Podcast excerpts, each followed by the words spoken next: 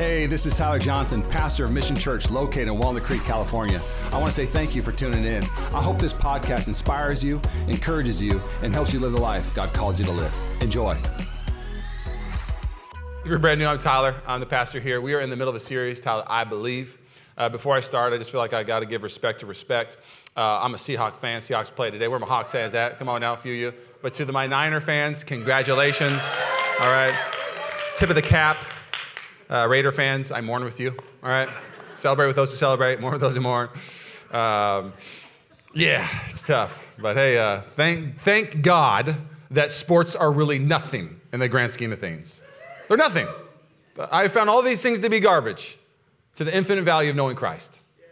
I was a sports fanatic, cared more about when teams lost than when actually uh, Jesus was saving souls and got, got a hold of my life. And so, if you're a sports fan, it's a great thing. I just want you know Jesus is better. Can I get an amen for that? So we're in the middle of a series titled I Believe. Everybody say, I believe. We started last week, I believe in revival. I'd highly recommend it. I thought it was a pretty good message. And 1 to 10, I give it an 8. Um, I don't know if you're allowed to do that, but I'm doing that. Um, and so uh, today, I have another message for I believe. And here's the whole heart behind the, the series is we really believe this, that your beliefs will affect your behaviors. It's going to affect just the way that you live your life. If you believe in something, it's going to uh, um, shape the lens of your life on how you see things and receive things. And one of my favorite moments in all of the Bible is in John 11. It's Lazarus. And Jesus shows up on the scene and he just says, Lazarus, come forth. I even love what Augustine said. If, he said, if Jesus wouldn't have said Lazarus and he would have said, come forth, all the dead bodies would have raised that day. Because that's the authority our Savior has. He's being specific Lazarus, come forth. And it's the picture really of salvation. When you, come to church and you start hearing words like justification, glorification, sanctification, and sanctification is vivification and mortification. You're also going to hear about vacation, a lot of good cations, okay? But this picture of Lazarus really is a justification and, and sanctification picture. It's, he's taken him from death to life. So he says, Lazarus, come forth. Lazarus is dead. Here's the one that has authority over death, the resurrection Jesus, wakes up from death, starts walking out of the grave. It's an amazing picture. And then Jesus says, Take the grave clothes off him. And the, the grave clothes, the theologians show us the, this physical picture of what's happened in the spiritual. It's the sanctification process. Because when you get saved, have you ever met somebody who's saved? Like, let's say your boss is saved and they've been saved for a year, but man, they're still a jerk. You're like, how can you be saved and still be a jerk? You know what they got? They got grave clothes on them still. They need to take the grave clothes off. And the I Believe series is you got some, some worldly mindsets that need to be replaced with heavenly mindsets. You got some, some deathly uh, wounds that, that the way that you were rejected from your father and friends, you still got that grave clothes on you. So when you come to church, you feel rejected by everybody, so you don't even know how to get in a small group. Take the grave clothes off. Put the heavenly mindset on. You are chosen, you are accepted, and you are wanted by the King of Kings.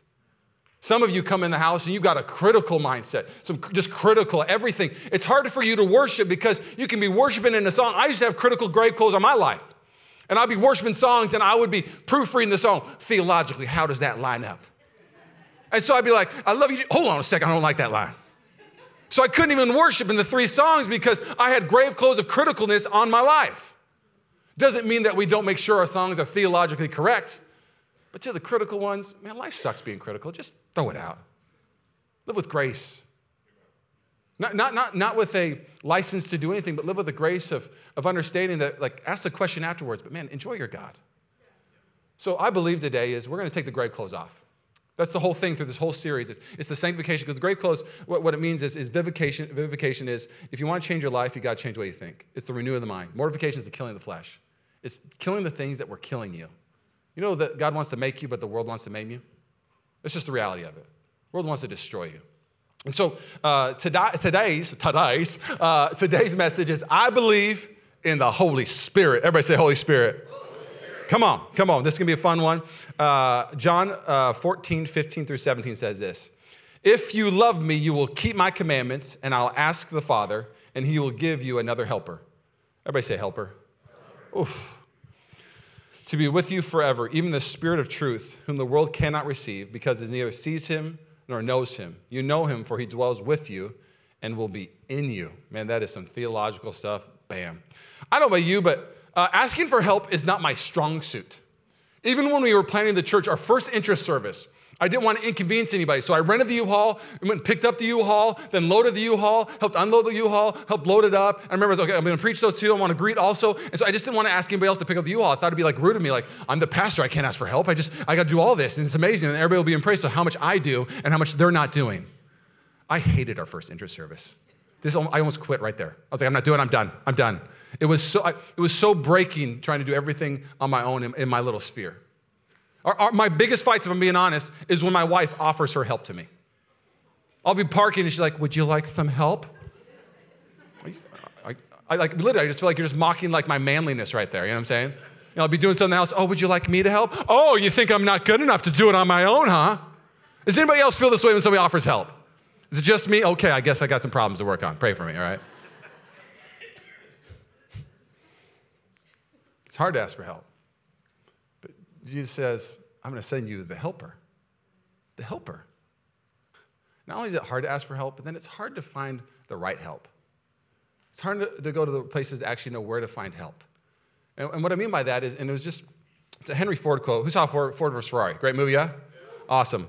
Um, good talk. Okay, that's me again, doing just things I shouldn't be doing during service. Um, if I had asked people, this is what Henry Ford said if I had asked people what they wanted, they would have asked for faster horses. Henry Ford, if you don't know who that is, 1908, he created this thing called the Model T. It's a car that would go way faster, take you further and faster, make life way better. It would help you in life. And he said, if I would ask the people what they wanted, they would have said faster horses, more horses. And if, I, if I'm just being honest, if, if, if God actually gave us the vote, what do you want more of? What do you want from me? Someone would say, I just, I just need more money. I need more money. If I had more money, I'd go further faster. Well, I just need more time. If I had more time, I'd go further faster. You know I need? I need more smart people in my life. I need more this and more that. And God's going, I'm so glad I didn't ask you because you would ask for all the wrong things. You would ask for a faster horse. I don't want to give you a faster horse. I want to give you a game changer. It's the Holy Spirit. It's going to help you in your life. And so, us, we're looking everywhere for help. And again, I mean, we've heard this term. Go into a uh, Barnes and Noble. Uh, there used to be a thing called Borders. I mourn for them. Uh, but go to a Barnes and Noble or Amazon books. Amazon put them all out of business and then opened up their own Amazon books. Straight like Darth Vader status, but whatever. Um, so go to Amazon books now, and a whole part of the bookstore will be self help. There'll be a whole self help section, bestseller after bestseller. But year after year, a new one comes out because the last one wasn't sufficient enough. Because there's no self help book that can change your life. Christianity is not about self help, it's about death to life. It's about making all things new. It's about going from bondage to freedom, from, from, from, from, from hopelessness to hope. The Holy Spirit can do things you can never do. Do you guys want the Holy Spirit this morning? Yep. Will you bow your heads with me? Lord, I thank you for what you're doing at the church. And Lord, as we talk about you, Holy Spirit, as we talk about you, may, may we be ready to receive what your word shows about who you are. May we, I love what Stephen says in Acts 7. He says, to the Sanhedrin, to the, to the smart ones, to the academics, the 71, how long will you resist the Holy Spirit? Or may we not resist you, but may we receive the gift that you gave. Oh, that you want to live in our life, that you want to lead us, that you want to help us. So, Father, Mission Church, we declare today, will you help us? Will you do what you can only do? Will you change what only you can change? Will you lift what only you could lift? Will you revive what only you could revive? Oh, we love you, we love you. And everybody said? Amen. So, I got uh, five points today, uh, so buckle up. Uh, one is not what is the Holy Spirit, but who is the Holy Spirit, okay? So that's, that's gonna be our first question. And then the next one we're gonna talk about is where is the Holy Spirit? So we're gonna say, who is the Holy Spirit? Where is the Holy Spirit? And we're gonna talk about how. We're gonna talk about the where, the who, the where, the how. And then we're gonna talk about the what. Now what? Does that sound good? Uh, I was preparing my message just to give you a heads up. This will not be some huge um, academic unpacking of the Holy Spirit, okay? Uh, I think religious people wanna make it a academic conversation. Uh, um, uh, just in religious, uh, and uh, also religious or academic. Just like, well, what, what do you think the Holy Spirit is? First of all, he's not a thing; it's a person. Uh, I, I, was um, this last few weeks. I, you know, I'll, I'll, get on Facebook once in a while, Twitter and Instagram, and there was a church that was praying for something, and then there was another church that was uh, arguing, and I was looking at just all the exchanges. They're going back and forth and back and forth. And they're like, well, this pastor said this as actually what the, this scripture means. And they were like, no, this pastor says this is what this scripture means about the Holy Spirit. And then they're like, no, this theologian says this. And then on the other side, no, this theologian says this. And I felt like I just had this picture of the Holy Spirit me like, I'm right here. Stop talking about me. I'm in the Bible and you're taking some theologian as the ultimate authority in the canon, stop listening to some pastor you really like on who the Holy Spirit is. Go to the Word of God. That, that, that, should be your ultimate authority. I, I, to be honest, I'm not even a big fan of commentary Bibles because it's one person's bent. I like reading 10 commentaries. Good luck having time for that, but just do it, okay? Because what happens is, is you'll have one Bible like, well, this is what it says about this and this. And you're like, that's one person's lens that maybe are card stacking or this is how they see it. Man. So I'm not going to go back and forth and be like, this theologian said this and this theologian. I, I don't. I, I got time for that. We're trying to change the world. You want to go debate those things, then have a Mars Hill moment like Paul was his most least fruitful moment in his ministry is when he went to go debate with people. I'm not trying to debate with people. I'm trying to build a kingdom. And so the Holy Spirit's a person. It's who? He has attributes. It's the third person in the Trinity. And that person of the Holy Spirit, the Bible says that he doesn't just want to come to earth and just live around you and be the neighbor down the street. He actually wants to dwell in you. So, who the Holy Spirit is, is a person. And if you don't believe that, it's going to affect the way that you process the Holy Spirit. That's why I believe in the Holy Spirit. I believe that he lives in my life, that I am a temple of the Holy Spirit. So, where does he live? Turn your Bibles to uh, 1 Corinthians 6.19. 1 Corinthians 6.19. Don't you realize that your body is the temple of the Holy Spirit? This is um, an amazing moment. Paul, God is using him to, to, write a letter to paper. The Spirit of God is literally using him to write scripture because all scripture is God breathed. The Holy Spirit, just give you a heads up, the Greek word uh, in the New Testament is pneuma, the Old Testament word is ruah. So when you ever see breath or breathe or wind, it's, it's, it's talking about the Spirit of God. So it's God breathed. So the breath of God is literally uh, using Paul to write scripture to us so we can understand who the Holy Spirit is. And he's saying to him, Don't you realize? They've, they've gone off. This church has gone off. So, so he's coming with, with scripture. This is something that we have to hear. Don't you realize that your body is the temple of the Holy Spirit who lives in you and, is, uh, and was given to you by God? You do not belong to yourself. So, what's the context of this verse, even in what's happening in Corinthians? Well, they are sleeping around. The Corinthians are sleeping around. They are doing whatever they want their body to do.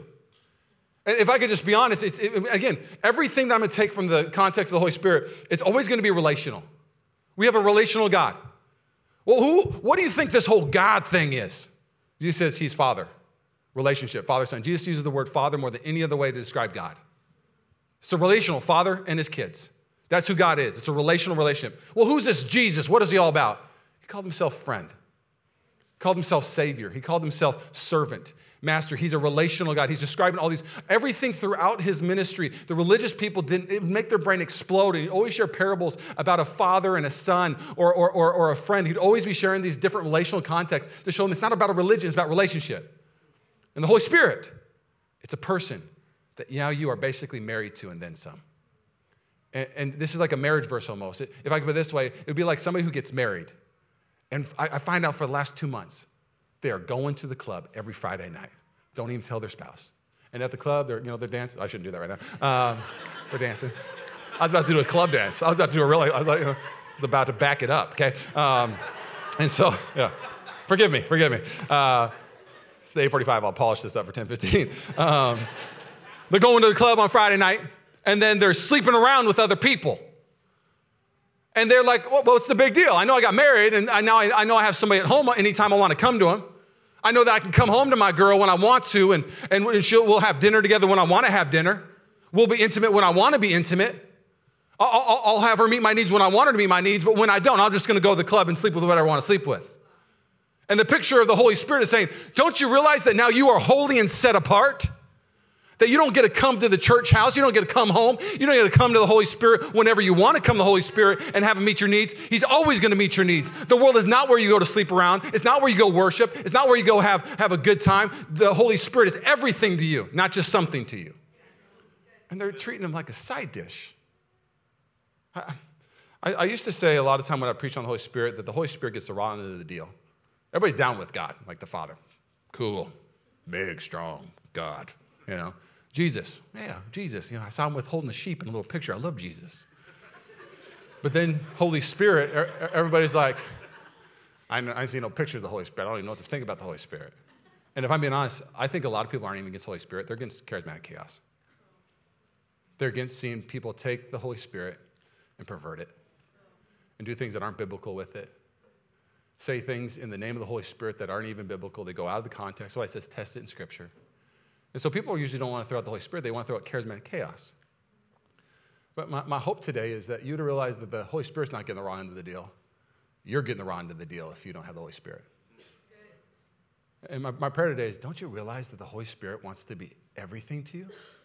Wants to lead you, illuminate Scripture, it wants to empower you, it wants to help you, it wants to dwell in your life and make you something you never could make yourself. This, this is the, the role of the Holy Spirit, the person in your life. So, so that's where the Holy Spirit lives. The Holy Spirit lives in you. Not down the street, not just when you come on Sunday. It's not like, oh, Holy Spirit right here at the altar, I gotta come to the altar. No, no, no. This is what's so amazing about Christianity is that we are mobile. We are, we are one of those, um, uh, if I could be honest, you, you are so powerful that the enemy, if there's one thing the enemy would want to take away from you, is the power of the Holy Spirit. Because when you leave church, you realize that the church cannot be contained anymore. It can't be stopped because wherever you walk, the Bible says that the enemy lives under your feet through the authority of God. Let's keep going. So we know uh, uh, who the Holy Spirit is, is a person, not a thing. We know where the Holy Spirit lives, in you, not just around. Now, God is omniscient, He's everywhere, um, omnipotent, all powerful. Uh, so, how does this happen? Like, how, how do you have the Holy Spirit live in you? Like, you're like, Tyler, so you told me the Holy Spirit lives in me. Like, what? Like, did he like sneak like through the back door? Like, you know, like, like to crack the window? I'm like, hey, I live in your house now. What's up?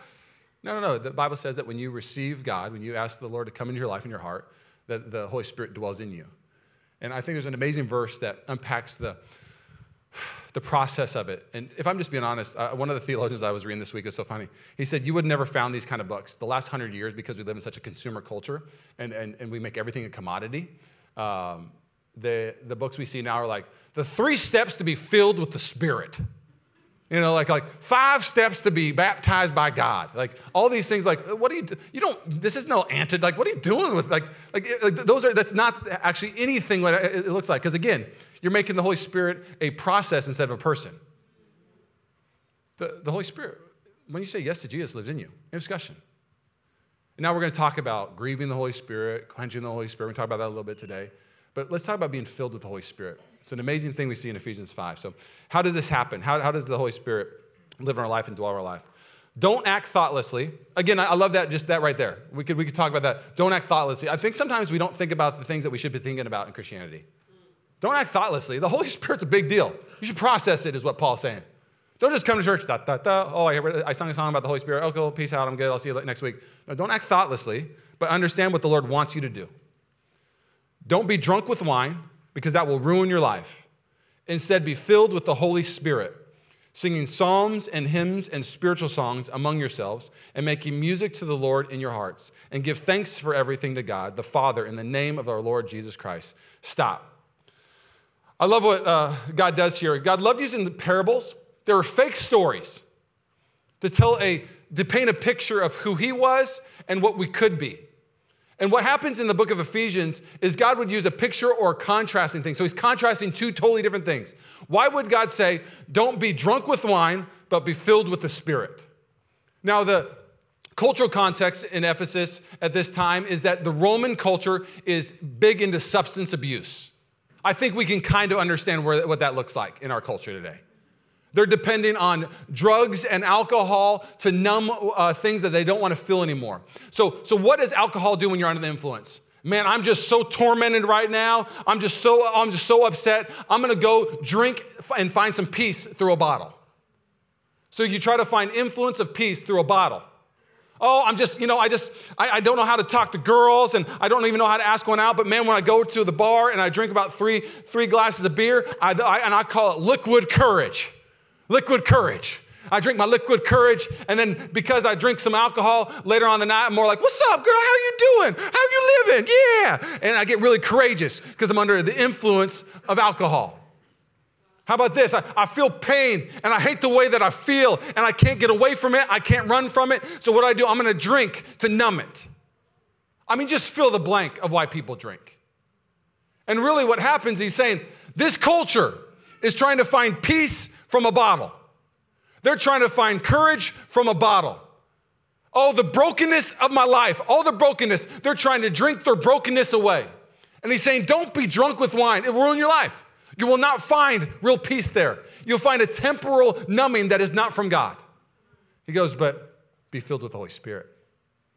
And that filled word, it's a progressive word, it's never ending, it's a filling. So I'm saying, Be filled with the Holy Spirit.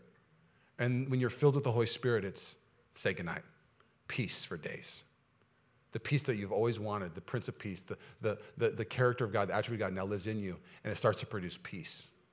You want courage? You think that you get that from yourself? No, the, the, the, the Holy Spirit gives you courage. You think you want, you, you, you want your pain to be numbed? You want your past to be forgotten? What if God could take your past and your pain and make it a masterpiece, and there is no pain, but He actually makes it a thing that shows how great you are and how great God is because of who He made you? He makes all things new. So the Holy Spirit does. All things. I got a buddy. Uh, he, he, works uh, for, he, I think Sharp. I don't know. This is like three years ago. I think Sharp's out of business, but he was working for Sharp. Um, Sharp is a TV business, if you know that. Uh, he worked for Sharp and a couple other uh, things, and he would travel. And one of his territories was like the, uh, the Wisconsin area, Michigan. And I remember just asking, him, I was like, man, like that must be crazy, like totally different. He's like, oh man, Wisconsin's different. He's like, Green Bay's different. I was like, what do you mean different? He goes, he goes, I still have to put in orders for a DVD and a VHS player. They still have like video stores and they use VHS players. And I was like, this is like, I haven't seen a VHS forever. And he's like, they just don't want to move on.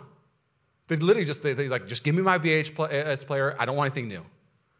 And if I could just be honest, the, the, there's a lot of people in the room where you're just like, I don't, this, even right now, like as I'm talking about the Holy Spirit, I don't, I don't want anything new. I don't want God to make all things new. I'll settle for the VHS player. And my, my prayer for you is that you wouldn't settle for a VHS player. Man, get Apple Plus, get Netflix. It's so convenient. And that's really what the Holy Spirit is. It's one of these things, it's a game changer, it changes your life. It, the Holy Spirit will have you go further, faster, become something you never could in your own strength. And so he says to be filled with the Spirit. And I, I think this is interesting because if I could just share a picture of, of what it would look like, and let's just always talk from a relational context. If you read your Bible through a religious context, you're just gonna miss things like crazy. If you read it through an academic context, where you're always just trying to be academic with it, you're gonna miss it. Read it through a relational lens of a God who wants a relationship with you. So now picture this the Holy Spirit is gonna fill your life. So, what would be the most relational picture that we could use in this moment? You got a new roommate when you say yes to Jesus. This roommate moves into your life. And just now picture your house. Just imagine one day you said yes to Jesus and you come home and just on your couch sitting there is the Holy Spirit. Hey, what's up? How'd you get in here? You invited me into your life. What? Yeah, I'm in your life now. I'm, I'm living with you forever. Forever. 365, all day, every day. You said it. You asked it. You're the one who asked for it. I, I, I, you asked for it. And so at first you're like, well, what do you mean you're in, in my life now? I'm, I'm going to live in this house. Now be under the influence of alcohol or be under the influence of the Holy Spirit. And it's fascinating because he actually shows what the influence of the Holy Spirit is going to do in your life. He says, Don't be drunk with wine because that will ruin your life. He said, Be filled with the Holy Spirit, singing psalms and hymns and spiritual songs among yourselves and making music to the Lord in your hearts. You ever, you know, the, the picture of alcohol, what is it always? Oh, I'm so happy and joyful. And then you start singing songs in the commercials or whatever in the movies. You know, everybody's arms around each other with a beer in their hand. They're like, hi ho, hi ho, or whatever song, you know what I'm saying? Off to work we go. Sorry, that's literally what popped in my head at that moment.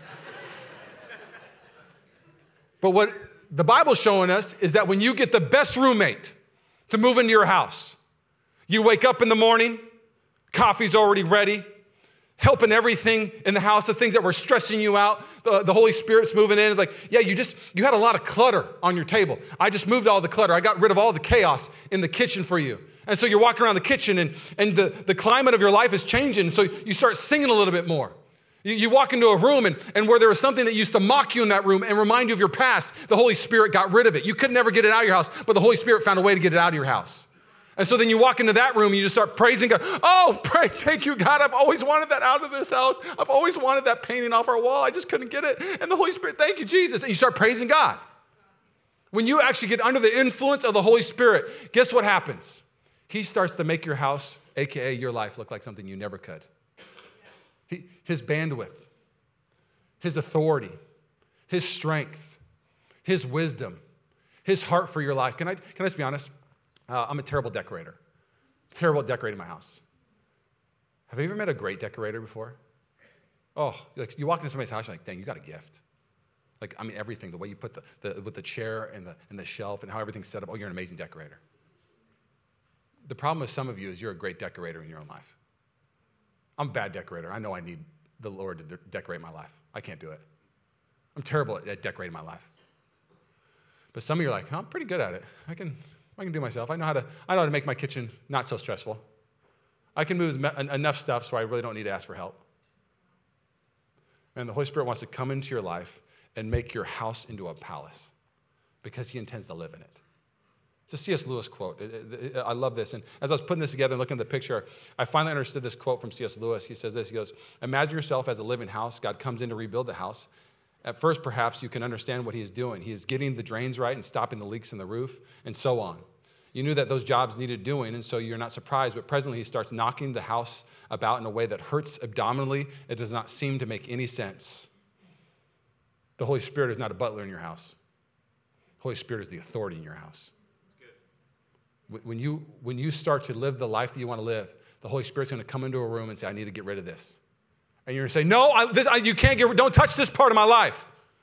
You know, let's just say, let's say the money room. Don't touch, don't touch this part. Oh, this is where I find my, my confidence, where I find my security. The Holy Spirit's like, no, I need to touch this part of your life. And it starts to hurt a little bit. Holy Spirit walks into the room where you've been betrayed, the wounds, maybe you were abused as a kid, all those things that you just try to bury deep and throw in the garage in the corner where nobody would see it. You never want to talk about it again. The Holy Spirit goes, I've got to deal with this. But it's to hurt if you deal with it. Trust me, we need to deal with this. You'll have freedom. Just let, let me do what I do. I'm the Holy Spirit. Allow me to work what I can only work in your life. It's to cause pain. And so he starts to move things about that cause an abdominal pain. He goes, The explanation is that he's building a quite different house from the one you thought of. Throwing out a new wing here, putting on extra floor there, running up towers, making courtyards. You thought you were being made into a decent little cottage, but he's building a palace. He intends to live there. My, my, my prayer for you is that you'd understand the, the filling of the Holy Spirit and again, we'll have, we're going to do a series on the Holy Spirit because I was looking at how much I could put in this. I was going to unpack the baptism of the Holy Spirit. And of course, we see that in Acts, the baptism of the Holy Spirit, people uh, spoke in tongues. But then another time, people are baptized in the Spirit, they were filled with joy. Another time, uh, they're baptized with the Holy Spirit. In Corinthians, it's being baptized in the church. And so a lot of people, why they're so divided on the baptism of the Holy Spirit is because they all have a different definition of the baptism of the Holy Spirit. Well, the baptism of the Holy Spirit means you speak in tongues. No, the baptism of the Holy Spirit means you're filled with joy. No, the baptism of the Holy Spirit means just when you're saved. No, the baptism of the Holy Spirit is actually when you go to church, because it says, in Corinthians. That's a whole other message for another day. We'll talk about it.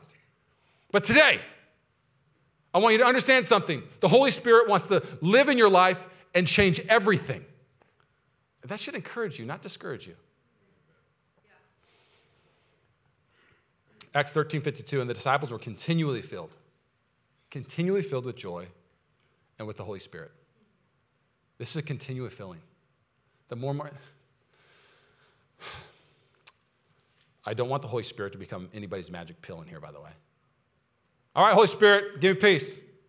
On Tuesday, you're like, Tyler, he's full of crap. I got no peace. Told me Holy Spirit brings peace. I don't know, he's in my house now. I got no peace still. Can I just tell you the, the picture of the Holy Spirit? Uh, it says that the Holy Spirit uh, brings fruit. Imagine a person like planting a garden in your heart. It says it produces fruit peace, patience, kindness. It's a botanical, it's a garden look. So just because you don't see peace right now, that when you ask the Lord in your life, you have to trust that seeds of peace have now been planted in your heart. Seeds of patience and kindness and love and joy and self control. This is the process of the Holy Spirit in your life. And, and what's sad about the obstruction of the Holy Spirit, because in Thessalonica, the church was obstructing the Holy Spirit and quenching the Holy Spirit. And so Paul had to address the church of Thessalonica stop, stop obstructing the move of the Holy Spirit. The way that you're living your life, you're not allowing it to produce what it's supposed to produce. And so, so my prayer for you is that you would actually be committed to the process of what the Holy Spirit wants to do in your life. Just like any remodel, it takes time. You've given other things time to try to produce stuff and didn't produce anything. Give the Holy Spirit a chance. Does that sound good? So that's um, how we allow the Holy Spirit to uh, move in. Now, I'll just, I was going to share the Holy Spirit brings power. Holy Spirit brings uh, fruit. The Holy Spirit uh, can be grieved. The Holy Spirit is leader, and the Holy Spirit is teacher, and the Holy Spirit convicts. I have five minutes and 45 seconds. I'm gonna pick one of these five. Does that sound good? All right. Uh, We'll, we'll definitely do a Holy Spirit series uh, soon. I think it's, it's super important. Uh, Holy Spirit brings power. So now when the Holy Spirit moves in, it's like somebody who's visiting from a different like country. Like when we went to Europe and you see friends, or you know when we have kids one day, the kids are like, "What did you bring me home, Dad?" You know, and then I'd be like, "Oh, I brought you these shells necklace because it's from a beach there and it's very very valuable." Or this is a, a, a ring with a blue stone that can only be found in Florence, Italy. And my kid's like, "Oh wow, thank you for bringing it from Italy. That's amazing. What a gift." Well, when the Holy Spirit moves in, He brings gifts and He brings things from where He came from. He came from heaven. And so he, he moves into the house. You're like, what did you bring me, Holy Spirit? He's like, I brought you this thing called power, and you're going to like it. Well, what, what do you mean? What does this power look like? And can I just be honest? Let's look at the, the book of Genesis. When the world is being created, it says the Spirit was hovering over the darkness and over the waters. And when the Lord would speak, the Holy Spirit would, boom, make it happen. And so the way the universe was created was through the power of the Holy Spirit. When the Israelites were stopped at the Red Sea, it says that the breath of God, the Holy Spirit, is the thing that split the Red Sea. So, so, so freedom was through the power of the Holy Spirit. Let's look at just the, the cornerstone moment of Christianity. Our, our moment of Jesus come to earth, it was a virgin that was impregnated by the Holy Spirit. If you don't, I don't want Christianity to be weird. Just right there, that's the weirdest thing ever. Uh, just deal with it, okay? Christianity's weird. All right? A virgin had a baby named Jesus and by the Holy Spirit. So many of us, because we're in such an academic world, we're like, I want it all in a box. I don't want to be, I, I don't want this to be, I want to be able to grasp my whole mind around it. Your finite mind will never be able to wrap around an infinite God. Never will. And so the birth of Jesus was through the Holy Spirit. And then he comes on the scene in Acts and he says this to, uh, to his disciples. Once he was eating with them, he commanded them, Do not leave Jerusalem until the Father sends you uh, the gift he promised. As I told you before, John baptized with water, but in just a few days you'll be baptized with the Holy Spirit. So when the apostles were with Jesus, they kept asking, Lord, has the time come for you to free Israel and restore our kingdom? He replied, The Father alone has authority to set those dates and times, and they're not for you to know, but you will receive power. Everybody say power when the Holy Spirit comes upon you, and you will be my witnesses, telling people about me everywhere in Jerusalem, throughout Judea and Samaria, and the ends of the earth. We're the ends of the earth, by the way. Come on now. I love this verse also, Ephesians 1 19 through 20. I also pray that you will understand the incredible greatness of God's power for us who believe in him. This is the same mighty power that raised Christ from the dead and seated him in the place of honor at God's right hand in the heavenly realms. I'm going to invite the worship team to come up.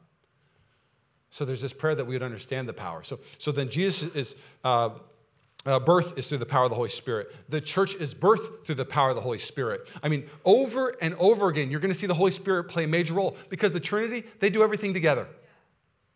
They're a crew. They're, they're, they're, they're just always, they, they work together. The, the, the, the amazing um, uh, theology of the Trinity, the Father, Son, Holy Spirit, they is a team. They, they, they, are, they are all about each other, glorifying each other, and doing the things that they're going to will. And so then the church is birthed with the Holy Spirit. And then it's, it's, amazing. Every time the disciples would be walking in a new place, you know what they'd ask people? Hey, have you, have you been baptized with the Holy Spirit? Have you been filled with the Holy Spirit yet? And they'd be like, no, what is that? You need to get filled with the Holy Spirit. And, and again, you're like, why is this such a big deal throughout the Bible? The power. Because you can never do anything, anything in your own strength compared to what God can do in His strength. There's this, um, uh, there's this place actually near the equator called the Doldrums. And it, got called the doldrums. And now we actually use it as a term like, I'm just in the doldrums right now. Oh, just, you know, just really stagnant. Like, just, oh, it's the doldrums, you know. And, and really just means that you hit a stagnant spot in your life. Well, the doldrums, the reason why they got that name was in the 1800s uh, when they would have trade winds and ships would travel, there was one place near the equator that if you actually got in the middle of it, there is no wind, little to no wind. And so you would just stay in that spot by the equator and sail, uh, sailors would die. They're like, all right, we, we got this, there's no wind, we can't move anymore. And so, what you would try to do in that moment is you would get paddles out and you would try to paddle your way out of this doldrum area. And if I could just be honest with you, a lot of people in the house when you look even at Ephesians 5, be filled with the Spirit, that word filled is a progressive noun, but it's a, it's a pressure, it's, it's a breath. be filled, it's, it's producing something and it's moving you in a place that you never would move. Some of you right now, if I'm just be honest, your marriage, you are in the doldrums. And because you're in the doldrums, you've got some paddles out. And you're like, I'm gonna make our marriage work. I'm gonna make it, we're gonna get out of the doldrums. I'm gonna get us out of the doldrums. I'm gonna do everything I can. I'm gonna paddle and paddle and paddle and paddle and paddle. And tell you, I can't paddle. I'm, I'm done. I'm done. I, I don't wanna do this anymore. I'm, I'm done. I'm out. And there's death in the marriage because you're in the doldrums and you're paddling. Some of you, just in your own life, you're saying, man, I don't want to live this way. I don't like the way my life is. I don't like what's going on in my life. And so I'm just going to paddle. I'd say, you know, last year I worked hard, but I'm working harder in 2020. Oh, 2020 is the, the, the year where I break through with my paddle. I'm going to I'm to get past that line. So you start paddling. I'm going to be everything I'm supposed to be. I'm going to stop sinning. I'm going to get the promotion. I'm going to find me a girl. I'm going to find me a man, whatever it is. I'm going to get that. Oh, yes, I'm going to get a house. I'm going to, I'm to finally be peaceful. I'm not going to struggle with that anymore. And you paddle and you're like, paddled and I was here and now I'm I think I'm in the same spot. And We wonder why suicide's on a rapid rate, number two killer in this next generation. Because if you paddled for years and you didn't move, why would you want to stick around? And the picture of the Holy Spirit, if I could just show you what God shows us through Genesis through Revelation, it's His breath. Some of you, I just got to tell you quick put the paddles down and throw your sail up and be still and know He's God. And when He wants to move you, He'll move you. When you read the Word of God, it's. I was debating on sharing this, I'll share it. When I was a young pastor, late teens, I'd say like majority of guys, I struggled with lust. Now, everybody has a different level, but like I struggle with lust. And I remember I just was trying to paddle out of it. I just want to pass. I don't want to struggle with anymore. I don't want to struggle with anymore. I don't want to struggle with anymore. I'd make declaration after declaration.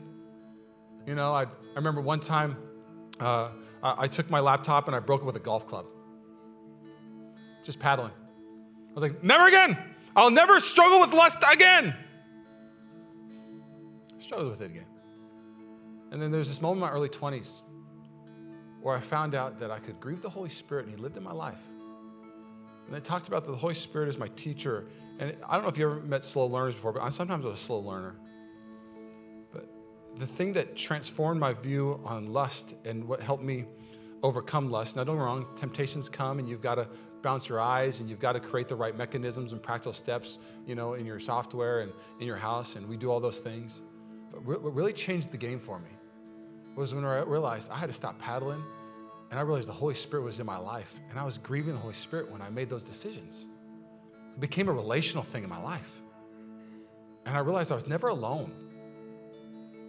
And so I'd struggle and I'd ask the Lord, Will you help me when I'm struggling? And this is just me at least sharing with you what happened in my life. I feel like He always helped me get out of it. And he started strengthening me and started making my soul even more and more over sin than I ever had. It, it just bothered me in a way that I just didn't even want to be a part of it anymore. If, if you are in the doldrums in any season of your life, give the Holy Spirit a chance to breathe on your life. Let Him redecorate, redesign the things of your life. Let Him speak. Because the way the Holy Spirit even works is this is you're gonna start reading your Bible and you're going to have a verse come up and it's going to say something to you. And I picture the Holy Spirit sometimes as, as an alarm clock. And you'll start reading it, and it'll say that the light shines in the darkness, and the darkness has not overcome it. And you'll read that, and just for some reason that day, you've read it like five times, but that day the Holy Spirit's like, boo, boo, boo, boo, boo, boo. And you're like, the darkness has not overcome my life. Oh, Holy Spirit, you just you, you just you just turned the sound up on that one today the dark, everything, my past, everything, everything that was trying to destroy me, every bad word that was spoken over my life that I wouldn't be this, that I couldn't do this, that I'd never become this, you just illuminated it. I'm just starting to realize that the light is actually bigger than the darkness, aka that my, my sin was big, but his love is bigger, that, that my, my, my insecurities are big. Oh, but his confidence, it's bigger. You're, the light's bigger. Thank you, Holy Spirit. Allow the Holy Spirit to boo, boo, boo, boo that's going to annoy you, right? like, how was church today? Boo, boo, boo. This week, just allow the Holy Spirit to be part of your whole life. And just say, I don't want to quench you this week. I don't want to, I don't want to turn the faucet off. I don't want to obstruct you. Go on a journey and find out who the Holy Spirit is. as a person. Don't make this an academic thing. Read the Bible and make it a relational thing. Will you bow your heads with me? Thanks again for listening to the Mission Church podcast. If you enjoyed it, make sure you subscribe so you can keep up on our weekly sermons. If you're in the Bay Area, we invite you to come join us on Sundays. You can find all the details on our website at missionchurchca.com. Again, thanks so much for listening, and we hope to see you soon.